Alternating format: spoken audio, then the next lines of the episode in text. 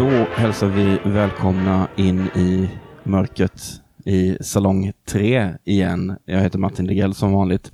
Och vi är eh, på god väg här nu in i vår eh, lilla minisäsong som handlar om Barbara Stanwyck, den klassiska filmstjärnan. Eh, som ju var verksam från sent 20-tal till liksom upp till när hon dog någon gång på ja, 90 någonting sånt där. Mer om det i det här introduktionsavsnittet om, om henne som jag hoppas att alla har lyssnat på vid det här laget. Idag ska vi prata om en film som heter Babyface som kom 1933. Ganska tidigt i hennes eh, filmkarriär. Och eh, vilka är vi då som ska prata om det? Jo, det är nämligen jag och eh, Jesper Viking från intresseklubben Antecknar med mera. Välkommen tillbaka till ja, salongen. Tack, tack. Barbara Stanwyck, vad har du för, eh, har du någon relation till henne? Sådär? Ja, eh, inte mer än att jag tycker att hon förmodligen är världshistoriens coolaste skådespelare. Ja, det är inte så lite. Nej. Nej, men hon är kusligt eh, salt faktiskt. Man blir påmind om det varje gång man ser en, en film hon är med i.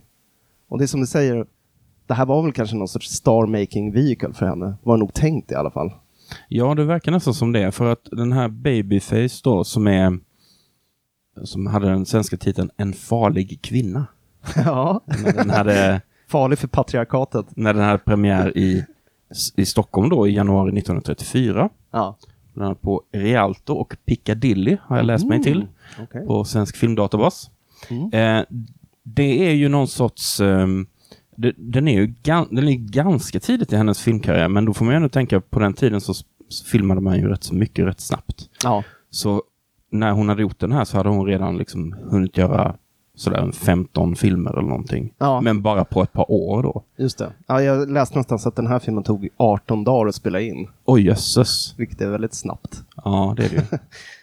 Hon hade väl, till skillnad från ganska många av andra sådana här eh, filmstjärnor på den tiden, så hade hon väl aldrig någon sån här, du vet, här har vi den enskilda filmen som gjorde henne till liksom household name, superstjärna.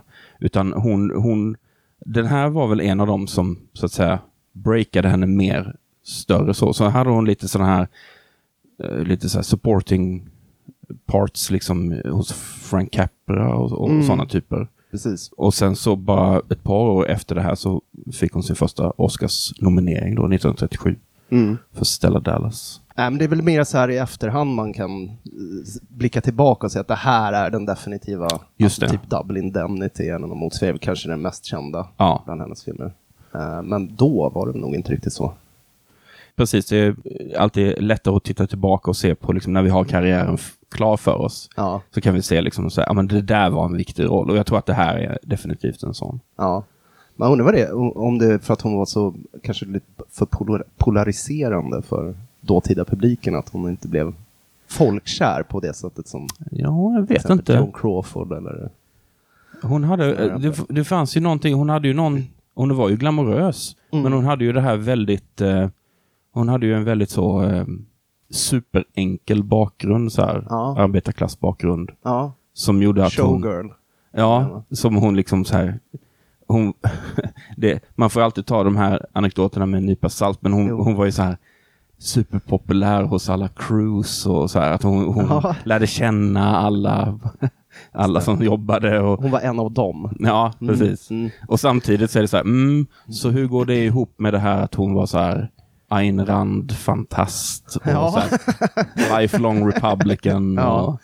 Och, hon har ju någon hårdhet i sig också. Jo, här- jag tror att eh, det hon, har, det hon har sagt, eller det hon sa, så allt om hennes så här, politiska åsikter känns bara så här horribelt. Mm. liksom. Men det, hon har berättat ju i, i intervjuer och sådär är ju den här klassiska som också känns väldigt amerikanskt, den här bootstraps, pull up, your, pull up yourself by your own bootstraps Ja. eh, ideologin, det vill säga jag tog mig fram Mm. i, i det här hemska landet som inte ger några chanser åt någon. Mm. Och jag tog mig fram, fram eh, så därför ska ingen få hjälp. Det ska Nej. inte finnas några sociala skyddsnät, det ska inte finnas, och så vidare. Precis. Och det blir så här, åh, Ja. pu- puss, puss, liksom. Men ja. Eh, vi ska inte gå in så djupt på hennes eh, Nej, men det är intressant för men det är ändå intressant. Jag tänker att för filmen Babyface som, jag menar, det är på något sätt självklart att folk eh, betraktar den ur någon sorts så här genuspolitiskt perspektiv. Eh, om den är liksom pro eller antifeministisk och sådär. Ja. Jag ser den ju mer egentligen som ganska, alltså huvudsakligen antikapitalistisk. För att det är en sån, alltså, bitande vidgörelse med liksom ett system som är fullständigt korrupt. Eh, men samtidigt kan jag nog se att hon blev lockad till rollen för att hon, hon tycker att det är liksom, men det är väl fine liksom. Jag Mm. ser liksom ett kryphål i det här systemet som jag kan utnyttja för min egen vinnings skull. Så här, varför skulle jag inte göra det? Jo, men precis. Och, och filmen är ju ö, rakt, alltså överlag då ambiv ganska ambivalent känns det som mot huvudpersonens metod att ta sig fram så att säga och, och, och Mm. Och den hela tiden pendlar mellan det här. Är det rakt av cyniskt? Ja. Liksom, är, är det sådär att ja, men det är så här världen ser ut, deal with it? Mm. Eller är det något, finns det något annat där? Jag tycker det, ja, den, den ställer intressanta frågor. Men vi kan säga lite grann om den här, eh, lite så här hardcore facts då. Just the facts man. Ja, bruksregissören Alfred E. Green, som är en sån som dyker upp. Han är liksom inget sånt, ja, han gjorde ingen, väl... ingen auteur. Nej, gjorde jobbet, men är en sån person som man ser hans namn ganska ofta om man ser på den filmer från den här tiden. Vad är det man Eh. kallar det? En journeyman. Ja, Director. verkligen. Mm. Som man tittar på så här. Ja, han gjorde 150 filmer mellan 1934 och 40. Så här. Ja.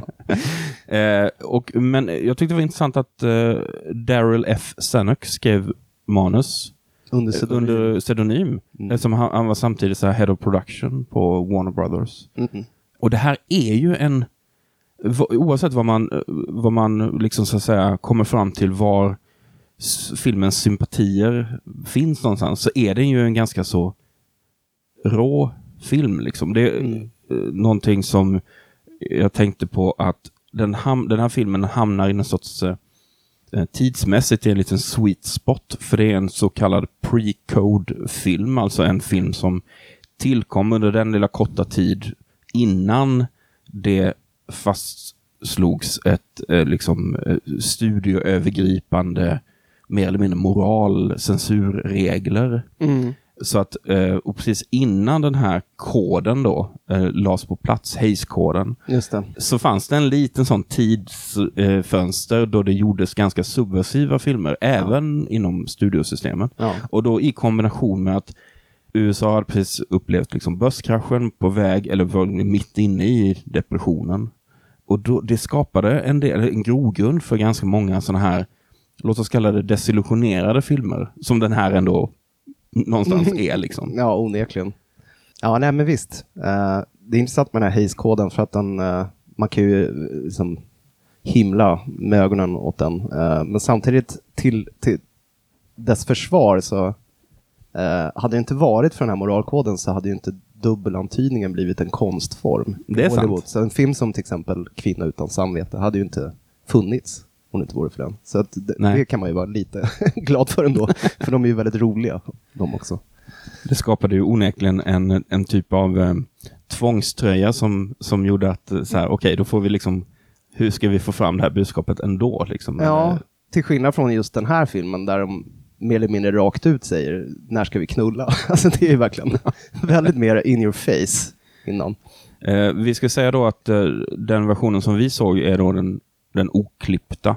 Ja. Eh, tydligen så eh, fram till, det är också sånt som svindlande när man tänker på det, att fram till 2004 tror jag det var, så var den enda versionen som existerade av den här filmen, det var den klippta 71 minuters filmen, versionen då. ja. Och då hittades i något, något magasin, och så, som det alltid är så här. Ja. Ja. det var någon vaktmästare som hittade så här några rullar, eller så någon låda där det stod så här babyface på. Ja. Eh, och så visade går där med sin mopp och Ja. visslar. Och så, hoppsan. och sen så visade det sig att det var så originalversionen från, eh, som är 76 minuter då. Det är fantastiskt att den var så pass välbevarad. Då. Ja, otroligt.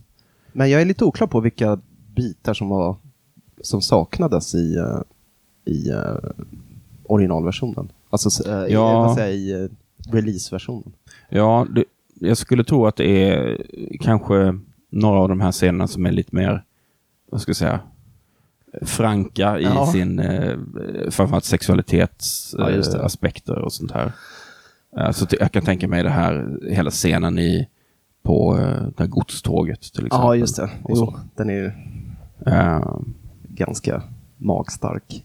Men Jag tänker mig på den tiden. Ska vi kort sammanfatta bara, liksom, vi behöver inte gå igenom filmen eh, alla scener A till Ö liksom. Nej, Men ehm, den är ju väldigt kort. den är ju kort, 76 minuter då som sagt. Ja. Och, och ehm, som många av de här filmerna på den tiden så är det så här, de gör det mesta av sin speltid. Mm. Den är verkligen, eh, det, det händer rätt mycket i den. Det är ju en riktig sån rags to riches historia. Ja. Ehm, får man ju säga. Eh, handlar om en ung kvinna med det fantastiska namnet Lily Powers. Mm. ehm, Subtilt. som eh, växer upp i en riktig så här, skithåla, liksom nästan så här komiskt eh, deppig eh, industrihåla. Du är någonstans i Pennsylvania. Ja, det är en sån här riktig Deer Hunter-stad. Ja. Ja. Stålindustrisstad. Eh, Det är förbudstid. Mm. Hennes pappa driver någon sorts lönnkrog dit så här, eh, fabriksarbetare kommer efter jobbet och eh, super ner sig och eh, tar ut sin frustration på Mm. varandra och på kvinnfolk och andra. Eh, och ja, vad det ska man, vad ska man säga om den här miljön? Reklamfilm för eh, Socialdemokraterna på 30-talet. När Arbetarna som super upp hela sin daglön. Mm. De sen skickar iväg bara så här, Tell mama I'll be home in just a few minutes. Mm. Sitter de där och spelar poker liksom hela kvällen. Eh, ja, nej men jag tyckte det var uh, fascinerande. Jag såg filmen två gånger faktiskt inför samtalet. Första gången så upplevde jag att filmen var 100% uh, på hennes sida, så att säga. Mm. Sympatiserade med, med henne. Sen när jag såg om det så tycker jag nog att det stämmer framförallt i första akten. Det är väl sen fram på, Ja. sen det börjar bli lite svajigt och krasst. Mm. Eh, och slutet är en total sellout, men det kan vi återkomma till. Eh, men den är, första akten är ju ljuvlig, alltså när man blir introducerad till henne och den här uh, misären och hennes vidriga farsa som helt uppenbart har varit hennes hallick sedan hon var 14. Mm. Typ. Eh, det sägs ju mer eller mindre rakt ut. Mm. Ja, det antyds väl också att han också har förgripit sig på henne. Ja, Så det, det är verkligen eh, för att vi ska på något sätt få den här, jag antar att Sanuk tänkte då liksom att för att vi ska kunna följa med henne och ändå ha någon sorts sympati för henne Ja. resten av filmen så måste vi verkligen etablera hur otroligt jävligt hon har det. Ja, och det är alla de här männen och de är så här, Say Lily, what do you say we take a walk? Det är mycket sånt Ja. hela tiden. Och så den här uh, korrupta uh, lokalpolitikern som tafsar på henne. Också en fullständigt fantastisk scen när hon uh, lite nonchigt häller skålet kaffe över hans hand när han försöker tafsa på hennes innanlår. Du vet, Mm. häller upp en öl och sen bara slår flarran i huvudet på honom. Och det är så invant, som att det är så tydligt att hon har gjort det här hundratals gånger. Ja, Eh, otroligt uh, uh, fascinerande. Så att hon, uh, Barbara Stanwyck, för att återkomma till henne, är en sån jävla bra kroppsskådis. Alltså hon har ett kroppsspråk som är fantastiskt. Bara hur hon går och står så liksom etablerar hon jättemycket personligheten i rollfiguren.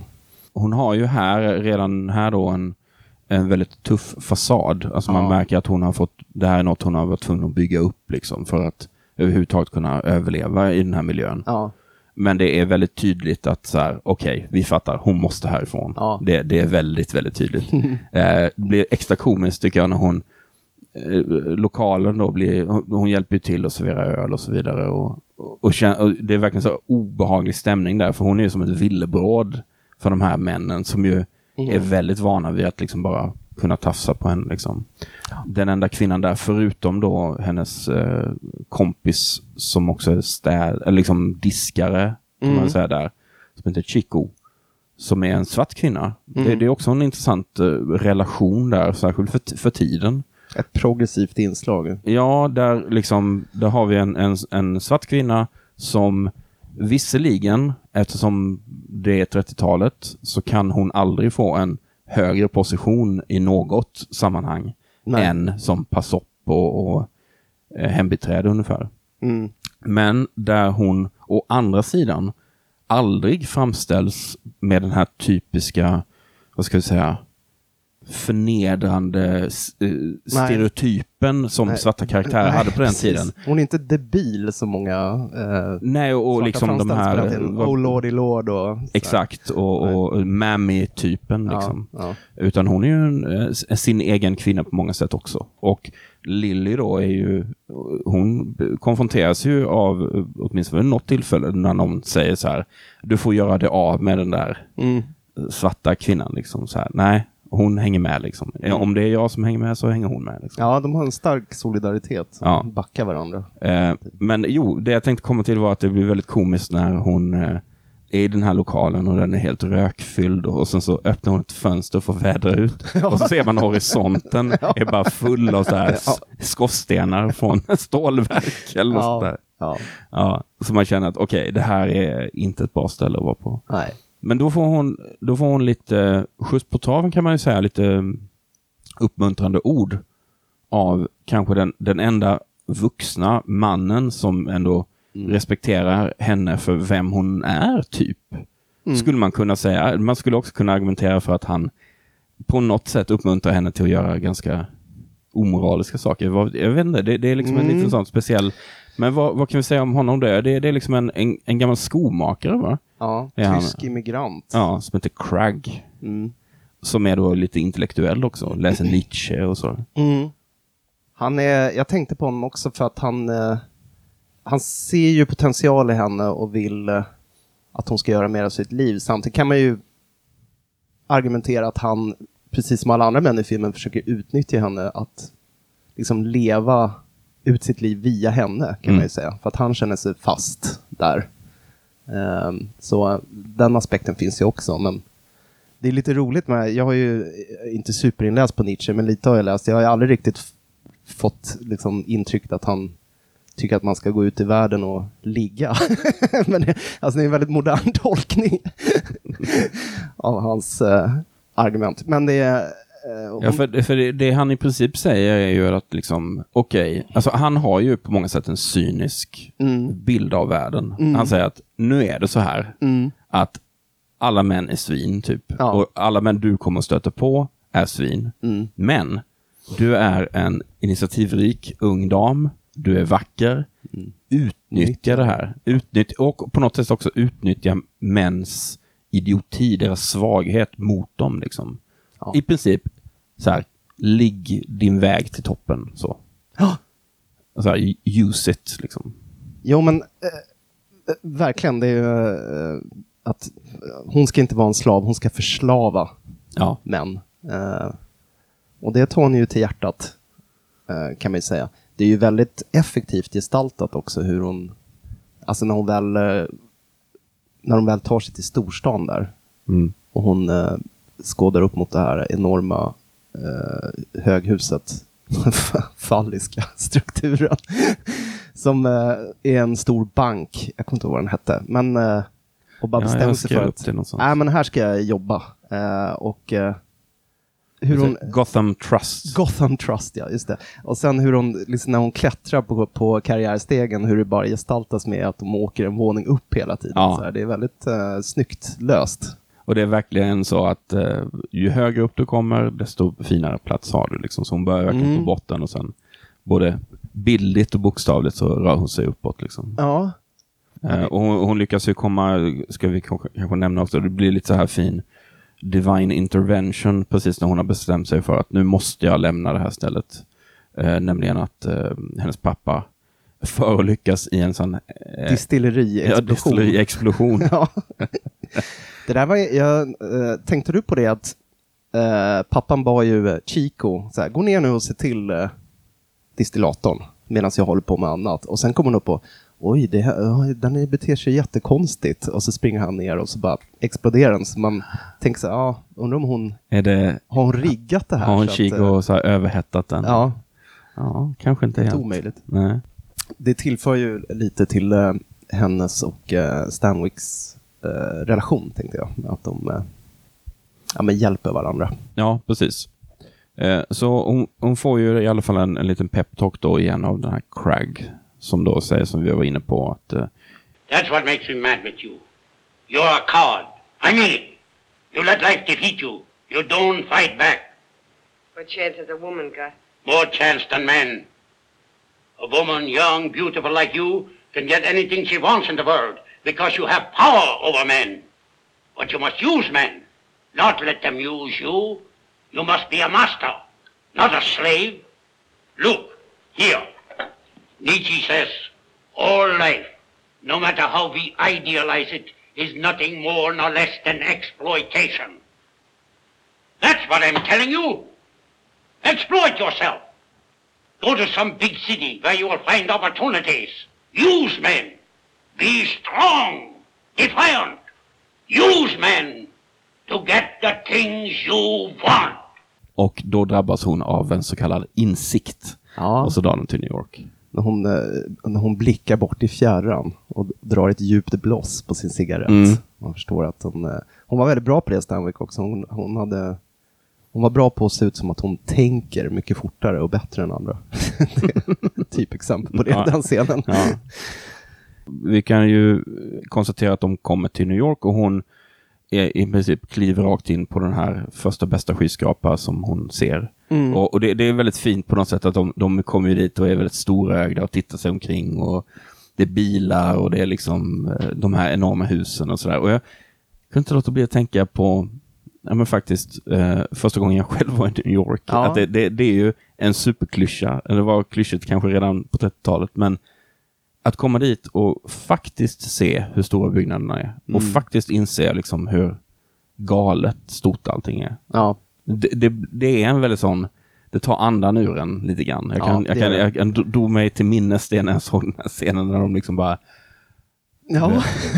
glor omkring. Nej, men det är sant. Jag tänker, det var nog först när, man, när jag kom till New York som jag insåg vad en riktig storstad är. Mm. Även om man hade varit i en del, hel del europeiska huvudstäder och sådär tidigare. Så det här är en annan nivå. Ja, men det är bara så här att det svindlar när man Ja. tänker på skalorna. Och, Ja. Alltså skalan på liksom så här, okej. Den- Så du menar att den här byggnaden som jag står framför, den består av hur många våningar? Och den byggdes för hundra år sedan. Ja, ja. Hur är det möjligt? Ja.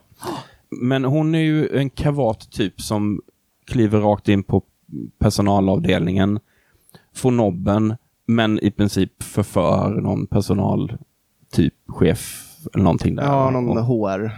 någon. HR-gubbe. Och på den vägen är det liksom. Hon, hon snärjer ganska, alltså väldigt enkelt verkar det som att hon snärjer dem. Och jag menar, det, det säger väl ett par saker då. Det säger mycket om henne, så att säga, karaktären, men också Stanwyck, att hon förmedlar den här liksom totalt det går, alltså jag får min vilja igenom. Det, jag och min skönhet och min karisma och min bara så här rakt på sak Ja. attityd Ja. bara fäller liksom alla män. Och det säger också då någonting om männen, Mm. eller hur? Ja, verkligen. Som är totalt, Alla män i, i den här filmen är enfaldiga ja, eh, rovdjur. Men det jag tänker också just apropå depressionen, att det var nog eh, tacksamt eh, för publiken då att se just banktjänstemän mm, bete sig dumt och göra bort sig. precis. Eh, det är lite som eh, den här tropen i eh, italienska Gialli-filmer där mördaren väldigt ofta är en del av överklassen. För att den är ju perverterad och ofta Ja. sinnessjuk, enligt plebejerna i alla fall. Ja. Det kan finnas någon sorts tröst i att man är moraliskt överlägsen även om man är ekonomiskt underlägsen. Ja, men det är en väldigt bra dimension där med, med depressionen, just att de här eh, männen då som lever i liksom eh, finansiellt överflöd i princip och Mm. sådär. Men de är otroligt svaga Mm. liksom, i, i huvudet och i kroppen. Och de bara eh, fäller sig direkt liksom, när det kommer en snygg tjej. Liksom. Det är väldigt eh, intressant det där först, hennes första förförelsescen på det här företaget med den här eh, HR-killen för att den visar så briljant hur smart hon är för att hon, eh, hon identifierar honom direkt som en lantkille.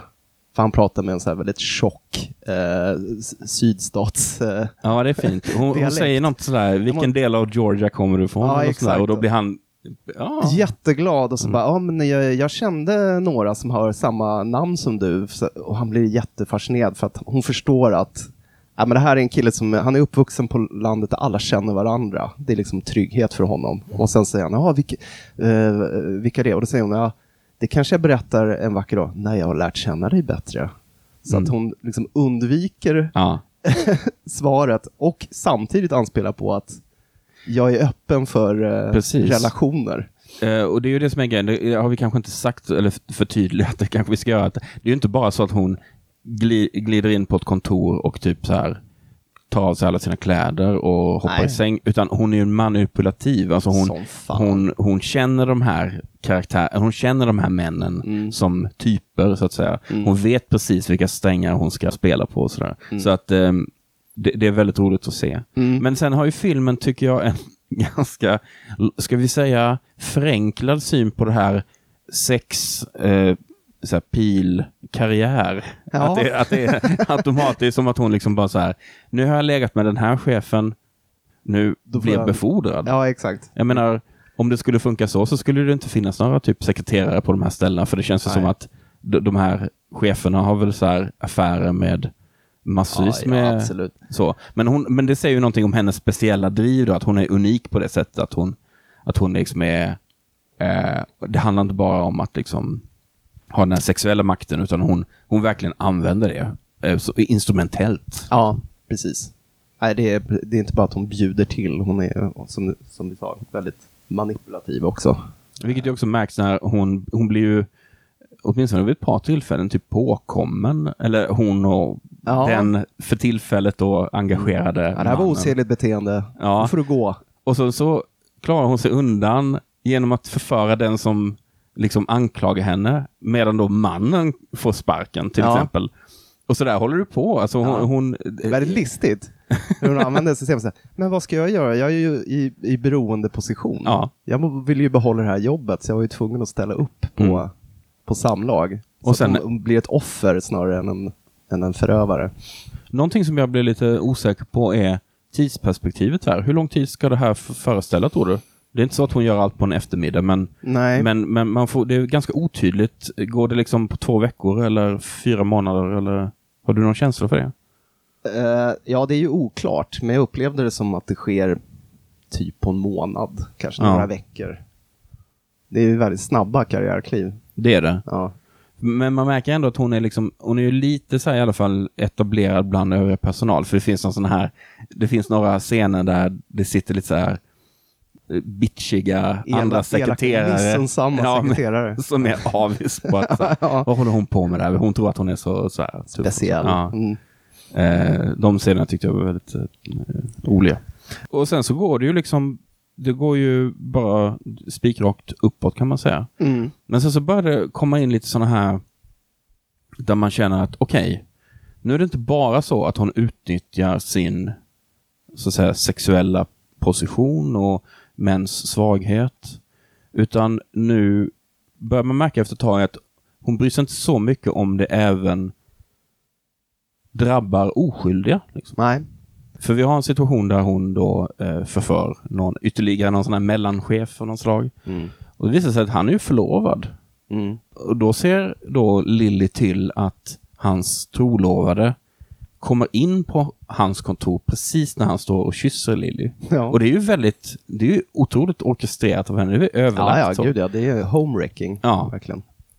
Så där någonstans så kanske man börjar tänka så här, okej, det är kanske så att, jag menar i det här att hon på ett väldigt desillusionerat sätt, eller synsätt, tar sig upp, så blir hon också lite korrupt på kuppen nästan. Ja. Eller? Hur ska man se det? Du tänker att hon känner någon sorts maktrus av Ja, men jag tänker kunna- makten ändå korrumperar lite grann. Ja. Och just det här att det, det handlar bara om jag. Jag, jag, jag. Det, Mm. Jag ska ha den här lyckan, jag ska ha framgången och Mm. det spelar ingen roll om jag Kliver Då, då hamnar jag i det här läget att då blir jag den som ändå trampar på dem som Ja. är... Och hon kliver ju över lik bokstavligen Ja. så småningom. Eh, så nej, men visst, det, det finns en poäng i det. Hon är ju fullständigt känslokall.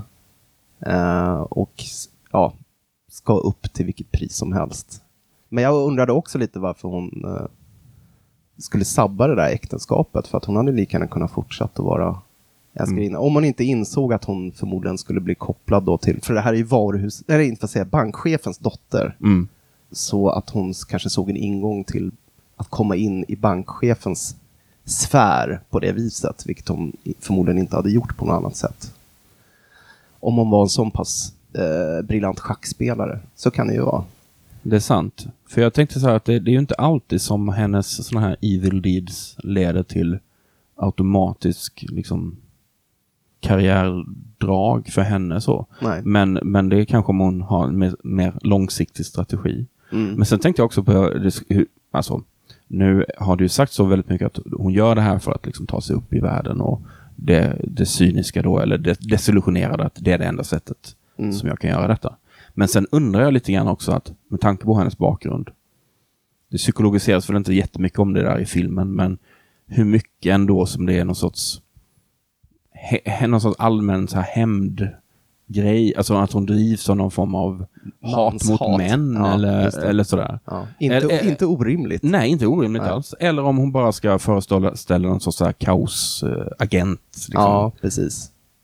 Ja, så kan det vara. För hon, hon, hon ställer ju till det om vi säger så. Mm. Och det är mycket, eh, för de här männen som naturligtvis är in, alltså de är ju indragna helt på eget bevåg. Men jag menar, som den här eh, bankchefens dotter då, som är då trolovad med den här mellanchefen. Eh, det kraschar ju den relationen va. Mm. Och på kuppen så förför ju då Lilly bankchefen Ja, också. hans eh, svärfar in spe. Precis. Eh, och det leder ju i sin tur till eh, mord och självmord. Ja. Men det, det kan ju också vara en aspekt av det här, alltså att det egentligen bara är en manusdevis att hon eh, ser till att fästmön bevittnar det här för att liksom filmen vill påvisa att så här går det om ni sviker era fästmör bara för att det rycker lite i baguetten. Det kan ju vara den aspekten också. Ja, ja. ja. Ja, hon är ju helt eh, skoningslös. Det var någonting i också i hur filmen upprepade gånger betonar att hon är så jävla bra på sitt jobb. Eh, det nämns kanske tre, t- fyra gånger att så här, fan vad bra hon är och det här var ju verkligen toppen gjort och sådär.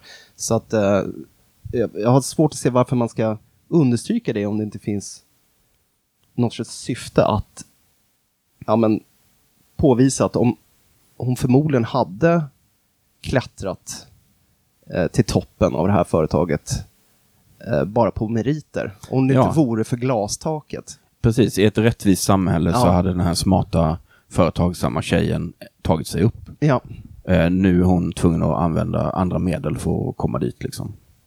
ja. Efter lite turer fram och tillbaka så blir hon ju installerad liksom, i ett riktigt, eh, riktigt flådig våning. Och har plötsligt Ja. så här Butler och... butler och eh, privatchaufför och massa eh, minkpälsar och, och Mm. sådär. Och Chico är ju med här och hon, Mm. är då, hon har ju också, hon jobbar ju som hembiträde då i, hem, hos henne. ja. Men så hon är ju liksom med lite grann. Ja, men det, det var intressant att de i, i dialogen dem emellan så har de ju fortfarande en väldigt så här jämlik Mm. eh, ton. Det är inte som att hon helt plötsligt är ja, men dominerad av eh, Lily, utan eh, hon är, hon är det är mer som att hon rollspelar ett hembiträde nästan. Bara för att motivera att hon är där. Ska jag säga att eh, Chico spelas av Theresa Harris. Mm. Underutnyttjad skådis från den eran. Ja. Ja, det var ju inte jättelätt era för Nej. svarta skådisar. Liksom. Ska vi säga någonting om eh, en av hennes första sådana här eh, som hon eh, charmar på, Tänker på John Wayne? på, på banken, nämligen John Wayne. Ja. Som eh, ja. mycket trovärdig så här, banktjänsteman. Ja, Han är inte med alls mycket, han är med, Nej. det måste vara en av hans första... Ja, det var en, tid, en tidig roll för honom. Han gjorde väl mest tv då, Mm. på den tiden? Eller? Nej, vänta nu, det är ju för tidigt Nej, det är för tv. tidigt för tv. Radio måste det ha varit. Ja. Han är ju lika träaktig som vanligt. Han passar ju bättre att vara någon sorts eh, stoisk eh, vilda västern-man, tycker jag. Han är, han är inte helt... Han gör inget jätteintryck här. Han gör ju sällan något stora intryck eh, när han befinner sig i eh, stadsmiljö. Urbana Ja, sammanhang. det blir liksom helt fel. ja, Kanske för att vi har den här bilden av honom. Där. förmodligen Ja. det också. Men eh, ja, eh, jag tycker det största frågetecknet är den här uh, playboyen som hon till slut eh, får känslor för. Du menar Playboy med det fantastiska namnet Cortland Trenholm? Just det, exakt. Fantastiskt uh, filmnamn. Nej, men George Brent är liksom ett mysterium för mig. Han var ju en stor stjärna. Jag tycker han är en träbock. Ja, fullständigt Alltså, anonym. jätte... Så generisk white guy. Så. Ja, verkligen. Eh, och det är lite oklart också i filmen, nu går jag kanske handlingen lite i förväg, Nej, det gör inget.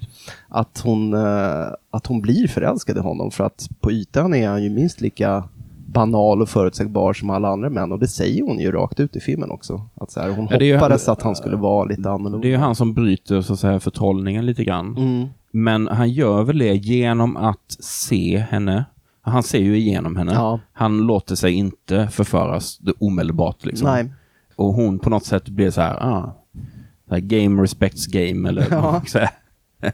Eh, Handsken är kastad. ja, Mm. att, han, att hon är så här, ah, respekt. Liksom. Mm. Du Mm. fattar. Mm. Eftersom det är, hon hamnar i en, en lite ohållbar situation och banken får en ny chef. För det blir den här, vi ska inte gå in i de sörjiga detaljerna, men en av Nej, hennes... Ska inte eh, spoila den här filmen Ja, från ja, det gör 33. vi kanske ändå. men eh, nej, men en, eh, hennes, två av hennes då sådana här älskare, de, de dör ju. Den ena skjuter ihjäl den andra och sen så skjuter han ihjäl sig själv. Svartsjukedrama. Ja, och så blir det skandal på banken naturligtvis Ja. av det här. Och den här eh, Cortland Trenholm plockas in som ny vd och ska liksom reda ut den här eh, grejen. Och då är I det ju lite... av grundarens ättling, så han har ju Ja. inga meriter egentligen. Nej, precis. Det Han är bara ett namn. En riktigt sån klassisk eh, Mm. eh, rike, så här fail son liksom, som Ja. kommer in och Som en tar över. Men, och då låter, vi, låter filmen oss förstå ganska så här, lite halvvagt, inte rakt ut, men att han är någon sorts playboy, han har erfarenhet av den här typen av kvinnor lite grann, att han, han går inte på de här sakerna så lätt. Nej. Eh, Gold diggers. Ja, Mm. så istället för att hon lyckas med någon sorts halvutpressningsförsök mot banken, att så här, men jag kan hålla tyst och jag behöver inte tala ut i tidningarna om det här om jag får liksom jättemycket pengar. Så. Ja. Så ser han helt enkelt till att ja, men du får ett nytt fint jobb hos oss i Paris Mhm. och skickar henne till Paris och hon kan inte mycket annat uh, göra än att acceptera. Liksom. Nej. Och där blir det lite grann sådär att, så här, okej, du ser igenom mig, respekt och därifrån på något sätt växer ganska långsamt fram någon sorts kärlek kanske. Ja. Men den är inte så trovärdig. Nej, Alltså, verkligen inte. Särskilt inte eftersom du, som du säger, då, han som spelar Cortland Trenholm är liksom en ganska tradig typ. Ja.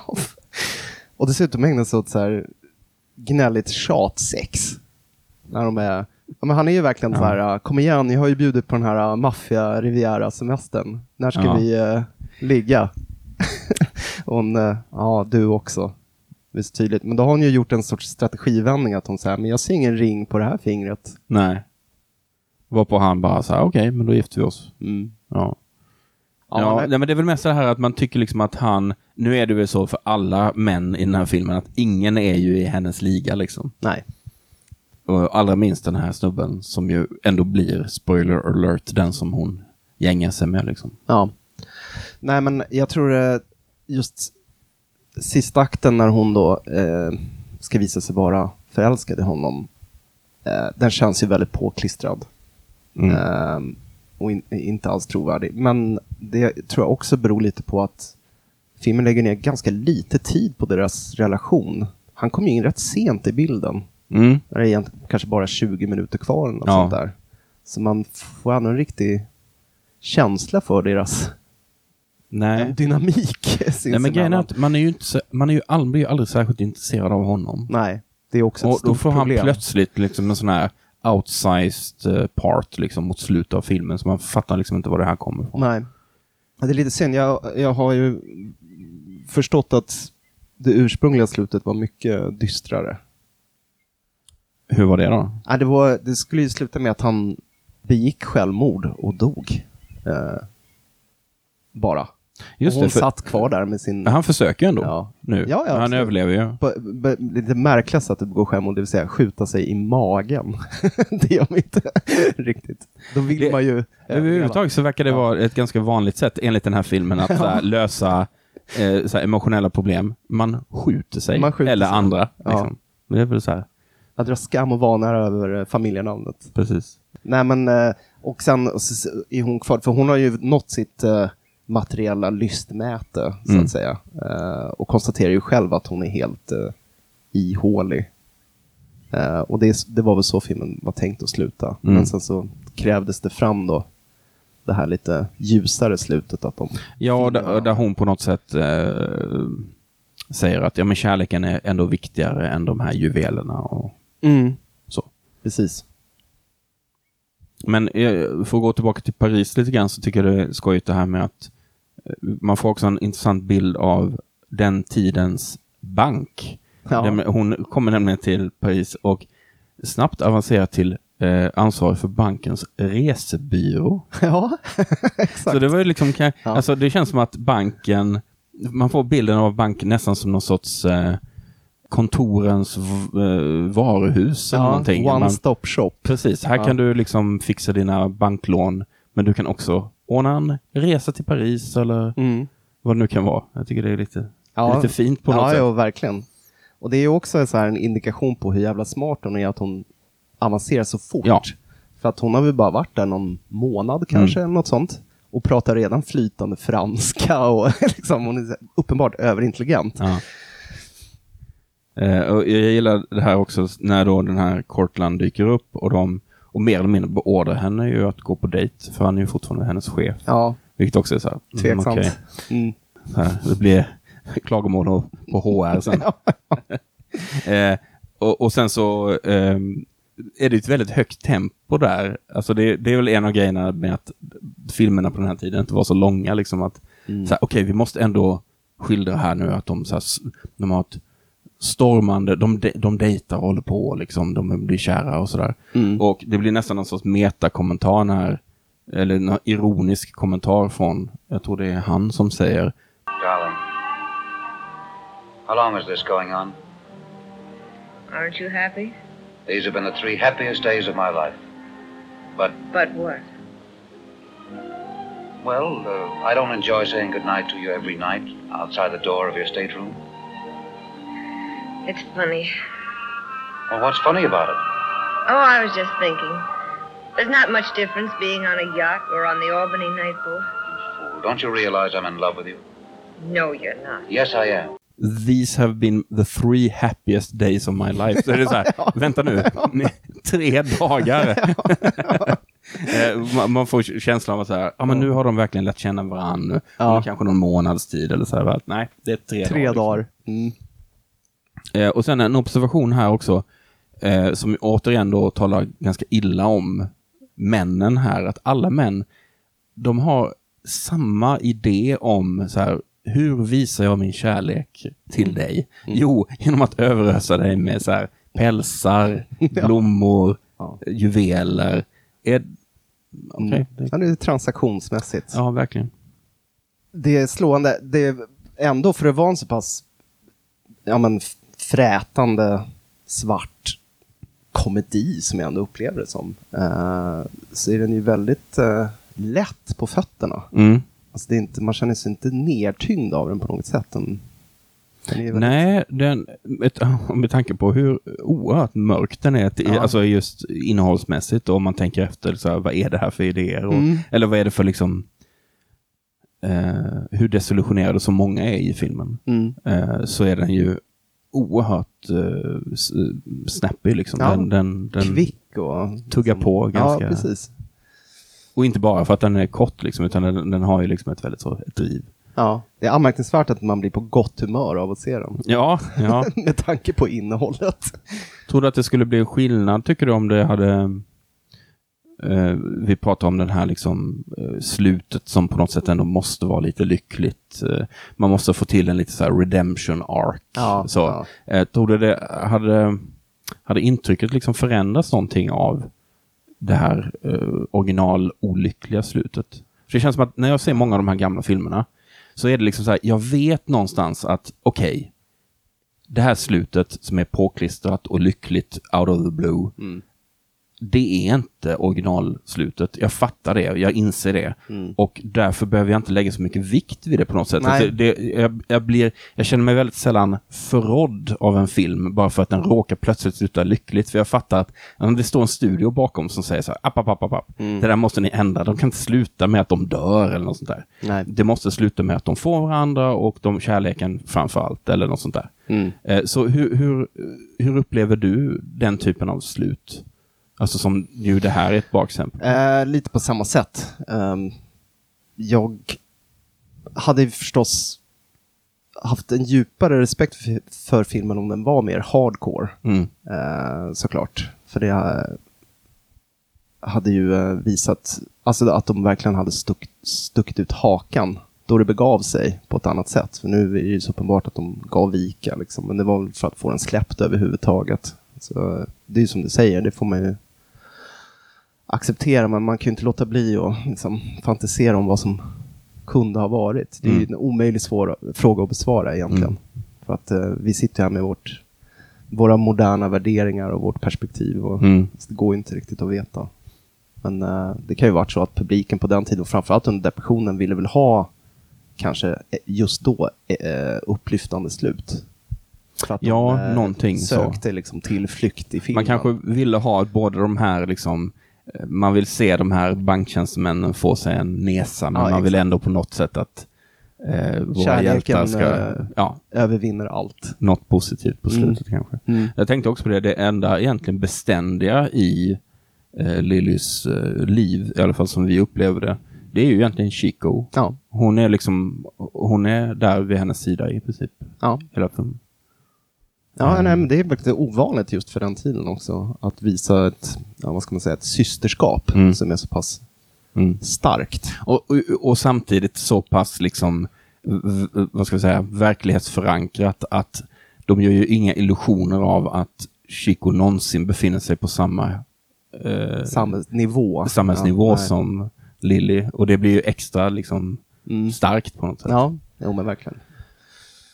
Jaha, innan vi eh, knyter ihop den här säcken. Jesper, har du något mer eh, som du vill säga om Babyface? Nej, men det var kanske bara att jag satt och tänkte att eh, Alltså den man läser såna grova synopsis om den här filmen så, så läggs det ju mycket fokus på hennes eh, sexuella utnyttjande av män eh, och så vidare. Och det stämmer väl förvisso, men jag tycker filmen egentligen handlar mer om hur hon är liksom någon sorts viljestark revoltör egentligen. Som har hittat som sagt kryphål i ett system och, och använder det för att ta sig fram i livet. Eh, och på det sättet så är det för mig väldigt lätt att klumpa ihop den med filmer som Wolf of Wall Street till exempel, eller American Hustle. Så när man liksom utvänder det kapitalistsystemet mot sig självt på något sätt. Mm. Så den aspekten tycker jag är värd att lyfta fram också. Eh, För det är ju ett väldigt tidigt exempel på det. En annan grej jag tänkte på i första akten som vi inte eh, stannade vid, det var ju det här när den här uh, lokalpolitiken kommer in och eh, säger till hennes far att så här, du, eh, Jag i princip ska köpa henne. ja, liksom. töm rummet här nu för nu ska jag ha lite kul med din dotter. Och mm, mm, kameran blir hans blick som så här sveper över hennes ben och kropp och så här. Otroligt så här creepy egentligen. Jag tänkte, kan det här vara ett av de första exemplen på gestaltningen av the male gaze?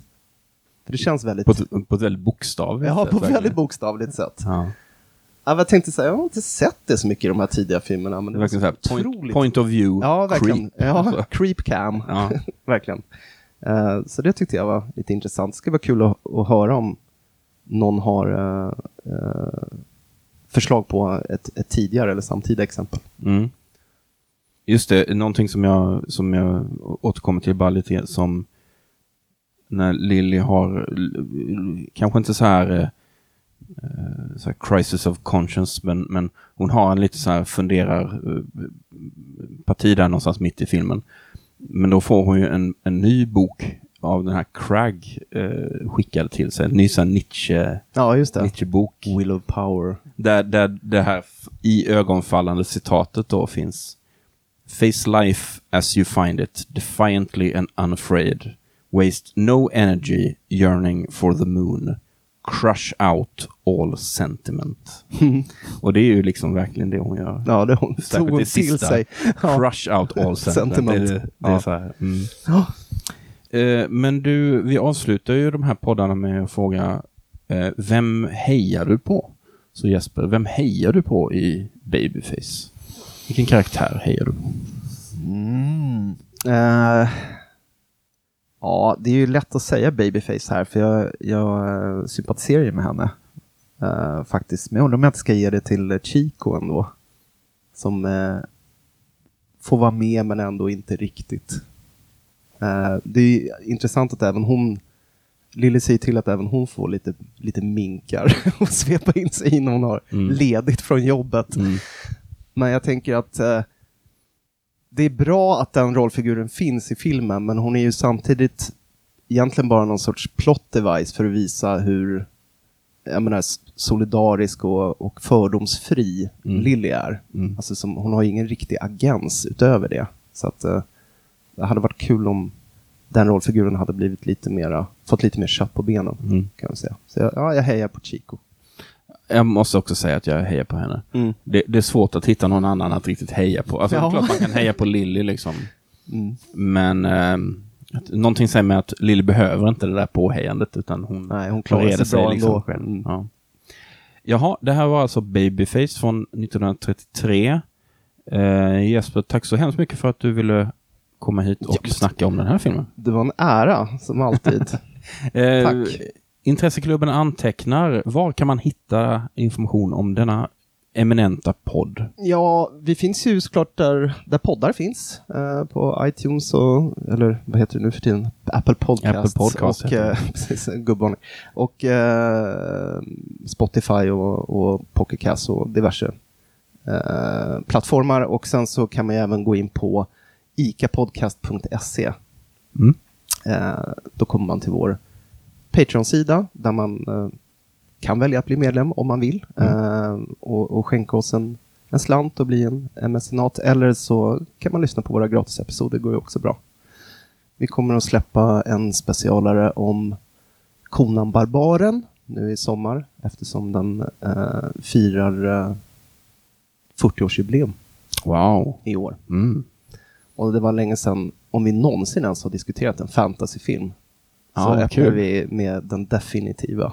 Så det, det ser jag fram emot. Jätteroligt. Jag kan varmt rekommendera Intresseklubben antecknar. Jag är stolt Patreon-medlem. Ja, tack ska du ha. Ehm, Så att eh, eh, kolla in, kolla in eh, Intresseklubben antecknar om ni inte har gjort det tidigare. Men Jesper, tack så mycket och eh, vi säger tack och hej. Tack, hej!